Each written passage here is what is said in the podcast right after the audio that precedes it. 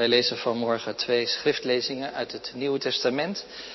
Een gedeelte uit Matthäus 28, een gedeelte wat ook bekend staat als het zendingsbevel, wat ook wordt aangehaald in het dooponderwijs. En een gedeelte uit Handelingen 14. We zijn hier in de Jacobikerk deze maanden bezig met een aantal gedeeltes die gaan over de eerste christenen, over gelovigen in steden waar eerst helemaal geen kerk was. Daarom lazen we fragmenten uit de brief aan de gemeente van Thessalonica.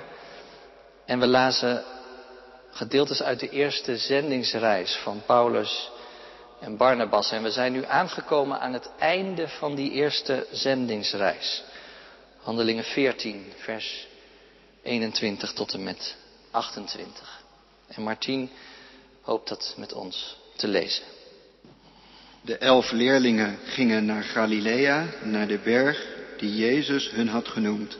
En toen ze hem zagen, bewezen ze hem eer. Al twijfelden enkele nog. Jezus kwam op hen toe en zei, Mij is alle macht gegeven in de hemel en op de aarde. Ga dus op weg en maak alle volken tot mijn leerlingen, door hen te dopen in de naam van de Vader en de Zoon en de Heilige Geest. En hun te leren dat ze zich moeten houden aan alles wat ik jullie opgedragen heb. En houd dit voor ogen. Ik ben met jullie alle dagen tot aan de voleinding der wereld. In Derbe verkondigden Paulus en Barnabas het evangelie en ze maakten er veel leerlingen. Daarna keerden ze naar Lystra en vervolgens naar Iconium en Antiochië terug. Ze bemoedigden de leerlingen en spoorden hen aan te volharden in het geloof, maar wezen hun erop dat wij pas na veel beproevingen het koninkrijk van God kunnen binnengaan. In elke gemeente stelden ze oudsten aan en na gevast en gebeden te hebben, bevalen ze hen aan bij de Heer, in wie ze hun vertrouwen hadden gesteld.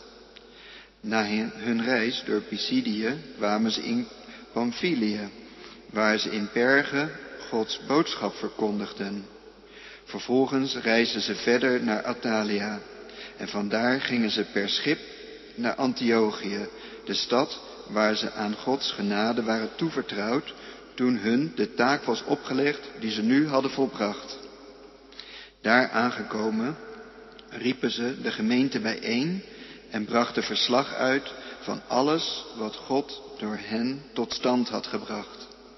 Ze vertelden hoe hij voor de heidenen de deur naar het geloof had geopend. Ze bleven nog geruime tijd bij de leerlingen. De verkondiging gaat voornamelijk over het gedeelte uit Handelingen 14. Ik zou één tekst willen onderstrepen, vers 22. Wat doen Paulus en Barnabas als ze teruggaan naar die gemeentes waar ze eerder het evangelie hebben verkondigd? Ze bemoedigden de leerlingen en spoorden hen aan te volharden in het geloof. Maar wezen hun erop dat wij pas na veel beproevingen het koninkrijk van God binnen kunnen gaan. Gemeente van Christus, hier in de kerk en thuis met ons verbonden. Beste doopouders, in de afgelopen maand kwamen we twee keer bij elkaar als doopouders om te praten over de betekenis van de doop, om elkaar te leren kennen een beetje en ervaringen uit te wisselen. Maar ook om samen na te denken over deze vraag. Hoe geef je de doop nu praktisch vorm in het leven van je kind? Want het begint hier pas, zou je kunnen zeggen. En daar zit natuurlijk een prachtig verlangen achter. Want jullie brengen vandaag je kind bij God uit dankbaarheid. En je hoort hoe God zijn naam aan de naam van jullie kindje verbinden wil. En je weet welke geweldige beloftes daarbij horen. Maar als je naar de toekomst kijkt, dan denk je misschien ook wel, hoe kunnen we er nu echt voor zorgen dat ons kindje die doop ook leert verstaan. Nou ja, Over die vraag zijn de nodige boeken verschenen. En als je even op internet zoekt, dan kom je legio websites tegen. Dat zegt natuurlijk wel wat, namelijk dit, dat het antwoord op die vraag nog niet zo eenvoudig is. Een gegarandeerd model voor geloofsopvoeding. Zou dat niet geweldig zijn? Een soort kant-en-klaar strategie, een perfect stappenplan. Nou ja, misschien wel. Maar aan de andere kant, voordat je het weet, word je dan een soort geestelijke helikopterouder. En die leveren alleen maar broeiklas kinderen af. Zo las ik ergens. Gepemperd en verwend. Die eigenlijk niet zelf op eigen benen kunnen staan. Als je de Bijbel leest, dan krijg je eigenlijk vooral dit model mee. Dat je mag planten en dat je water mag geven en dat je het voor de rest over mag geven aan Gods genade. Dat is tenminste wat Paulus zegt in de brief aan de Corinthiërs. Ik heb geplant en Apollos heeft nat gemaakt, maar God gaf de wasdom. Hij is degene die groeien doet.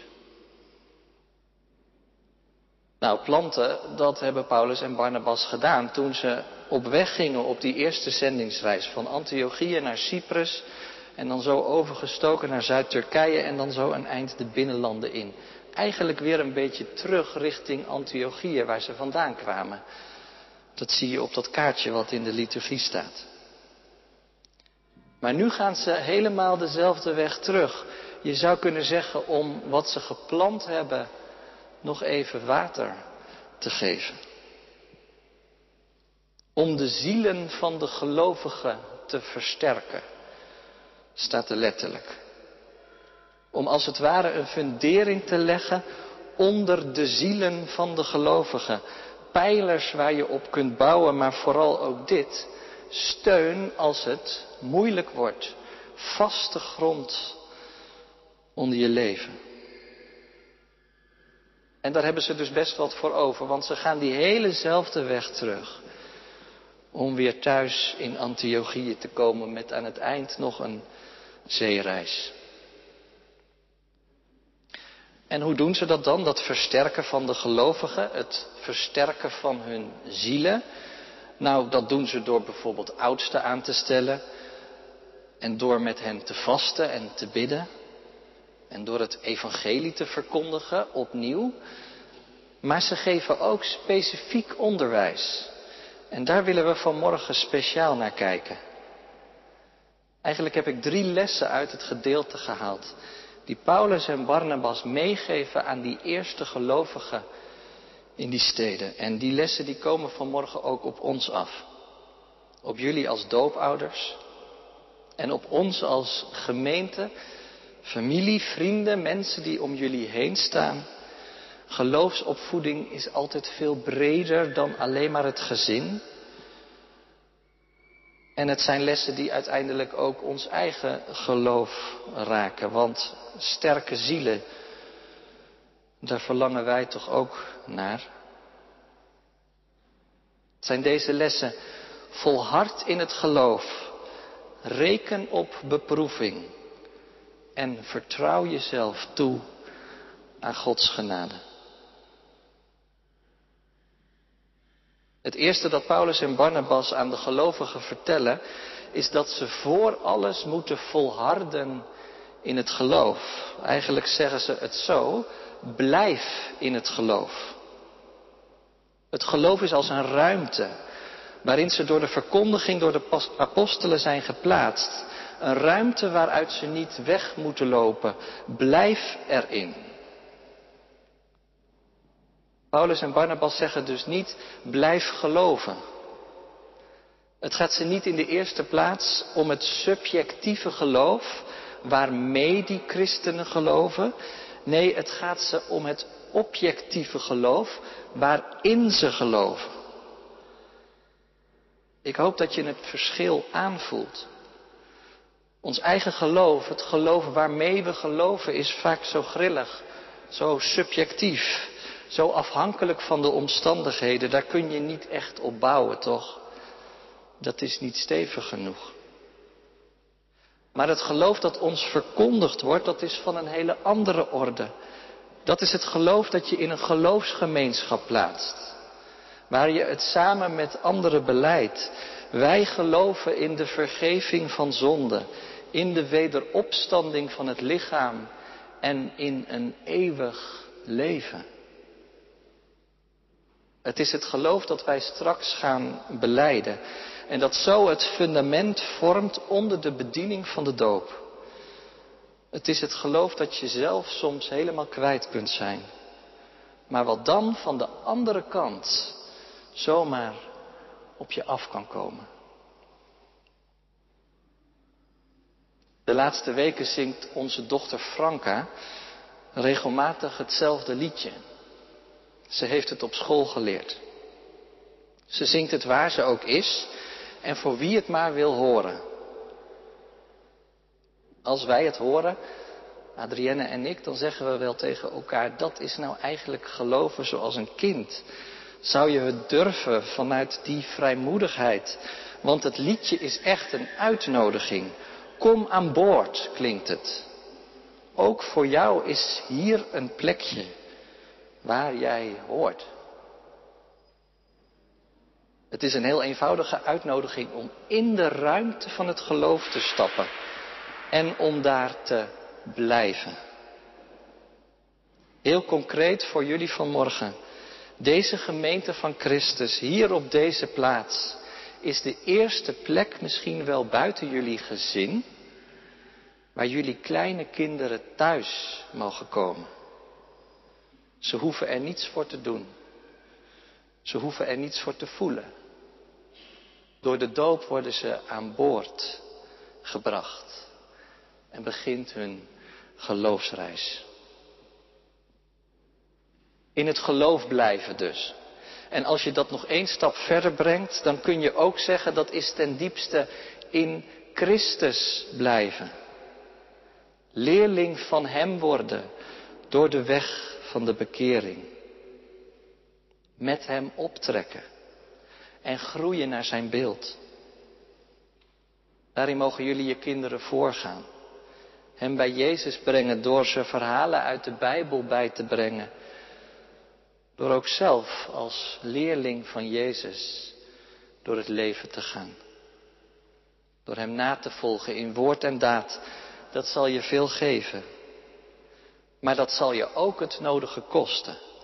Want de Christus die je volgt is ook de koning die een kruis moest dragen. En dat brengt dan eigenlijk bij de tweede les. Die Paulus en Barnabas aan die eerste christenen meegeven. Reken er maar op dat wij pas na veel beproeving het koninkrijk van God kunnen binnengaan. Ik weet niet hoe die woorden bij je binnenkomen. Beproevingen, moet dat nou, Paulus? Die mensen zijn nog maar net christen geworden. Ze zijn nog maar net aan boord. Ze leven nog helemaal vanuit de vreugde van hun eerste liefde. Je wilt ze toch zeker niet afschrikken? Kun je die beproevingen niet beter even laten rusten? Als het ooit zover komt, dan is er nog tijd genoeg toch om erop te wijzen? Nou ja, daar kiezen Paulus en Barnabas niet voor. Ze kiezen ervoor om realistisch te zijn. En zo komen die woorden vanmorgen ook op ons af. En weet je, eigenlijk hoort dat thema ook helemaal bij de doop. Tijdens de doopvoorbereiding hebben we allerlei verschillende betekenislagen van de doop bekeken. De doop is een nieuw begin met een geweldige belofte, zeker. De belofte van het koninkrijk van God. Maar de weg naar dat koninkrijk is soms ook gewoon een weg van beproeving, van aanvechting. Dat laat het water nou al helemaal zien. Dat water staat symbool voor de afwassing van de zonde, maar het krijgt in het formulier ook een heel andere betekenis. Het staat namelijk ook symbool voor de macht en de onderdrukking en de beproeving, waardoorheen de gelovige wordt bevrijd.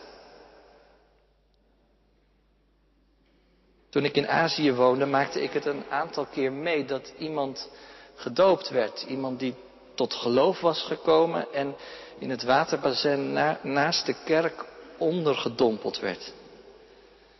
En dat maakte iedere keer enorme indruk op me.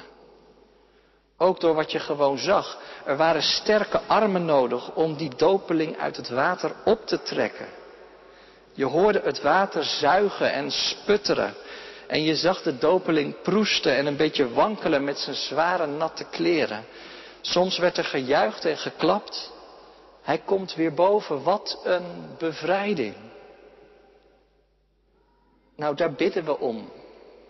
In het doopgebed. Luister maar goed als we het straks bidden. Door het water van de doop heen geeft u ons en onze kinderen deel aan uw rijk. Met Christus in zijn dood begraven. Om vervolgens ook met hem in een nieuw leven op te staan. Om geloof te krijgen. Hoop. Vurige liefde. Om ons kruis opgewekt te dragen. En om zo eens in Gods heerlijkheid te worden opgenomen.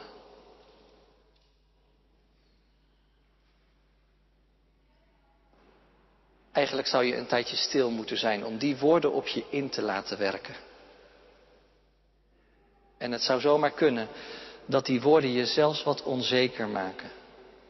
Omdat je het nogal grote woorden vindt. Begraven worden met Christus opstaan in een nieuw leven en dan toch nog een kruis moeten dragen. Het kan zijn dat je het niet zomaar 1, 2, 3 bij elkaar weet te krijgen. Maar laat, laat dat geen reden zijn om uit die ruimte van het geloof weg te lopen. Want het is de ervaring van heel veel mensen onderweg. Dat vertrouwen en aanvechting twee kanten van dezelfde medaille zijn. Dat kom je zelfs in de Bijbel tegen, ook in het gedeelte dat we lazen uit Matthäus, Matthäus 28. Kijk maar even mee in vers 16. De leerlingen gingen naar de berg die Jezus hun had genoemd en toen ze hem zagen, bewezen ze hem eer, ook al twijfelden enkelen nog. Zie je wat daar gebeurt? Oog in oog met de opgestane Heer vallen de leerlingen voor zijn voeten neer. Ze eren hem. En daar hoort overgave en vertrouwen bij. Terwijl er toch ook een aantal zijn die twijfelen. Als die boodschap van het evangelie je zwaar valt, loop niet weg. Want precies naar deze leerlingen komt Jezus toe. En precies aan hen geeft hij de opdracht om op weg te gaan om nieuwe leerlingen te maken en hen te dopen in de naam van de Vader en de Zoon en de Heilige Geest. Je denkt, maar hoe dan? Wat is dan het geheim? Hoe kunnen die broze, twijfelende leerlingen nu nieuwe leerlingen gaan maken? Hoe kunnen wij onze kinderen nou opvoeden in de weg van het geloof? Nou, dan zijn we toe aan de derde les. Dat kunnen wij door onszelf en door elkaar toe te vertrouwen aan Gods genade. Want als Paulus en Barnabas terugkomen in Antiochië, dan staat er dit in vers 26. Antiochië was de stad waar zij, helemaal aan het begin, aan Gods genade waren toevertrouwd. Eigenlijk staat er, het was de stad waar zij aan Gods genade waren overgeleverd, uitgeleverd. Niet aan de grillen van anderen waren ze uitgeleverd en niet aan de emoties van zichzelf, maar aan de genade van God. In de opvoedkunde worden wel eens twee modellen met elkaar vergeleken. Aan de ene kant het model van de timmerman en aan de andere kant het model van de tuinman. Een timmerman werkt om een bepaald resultaat te bereiken.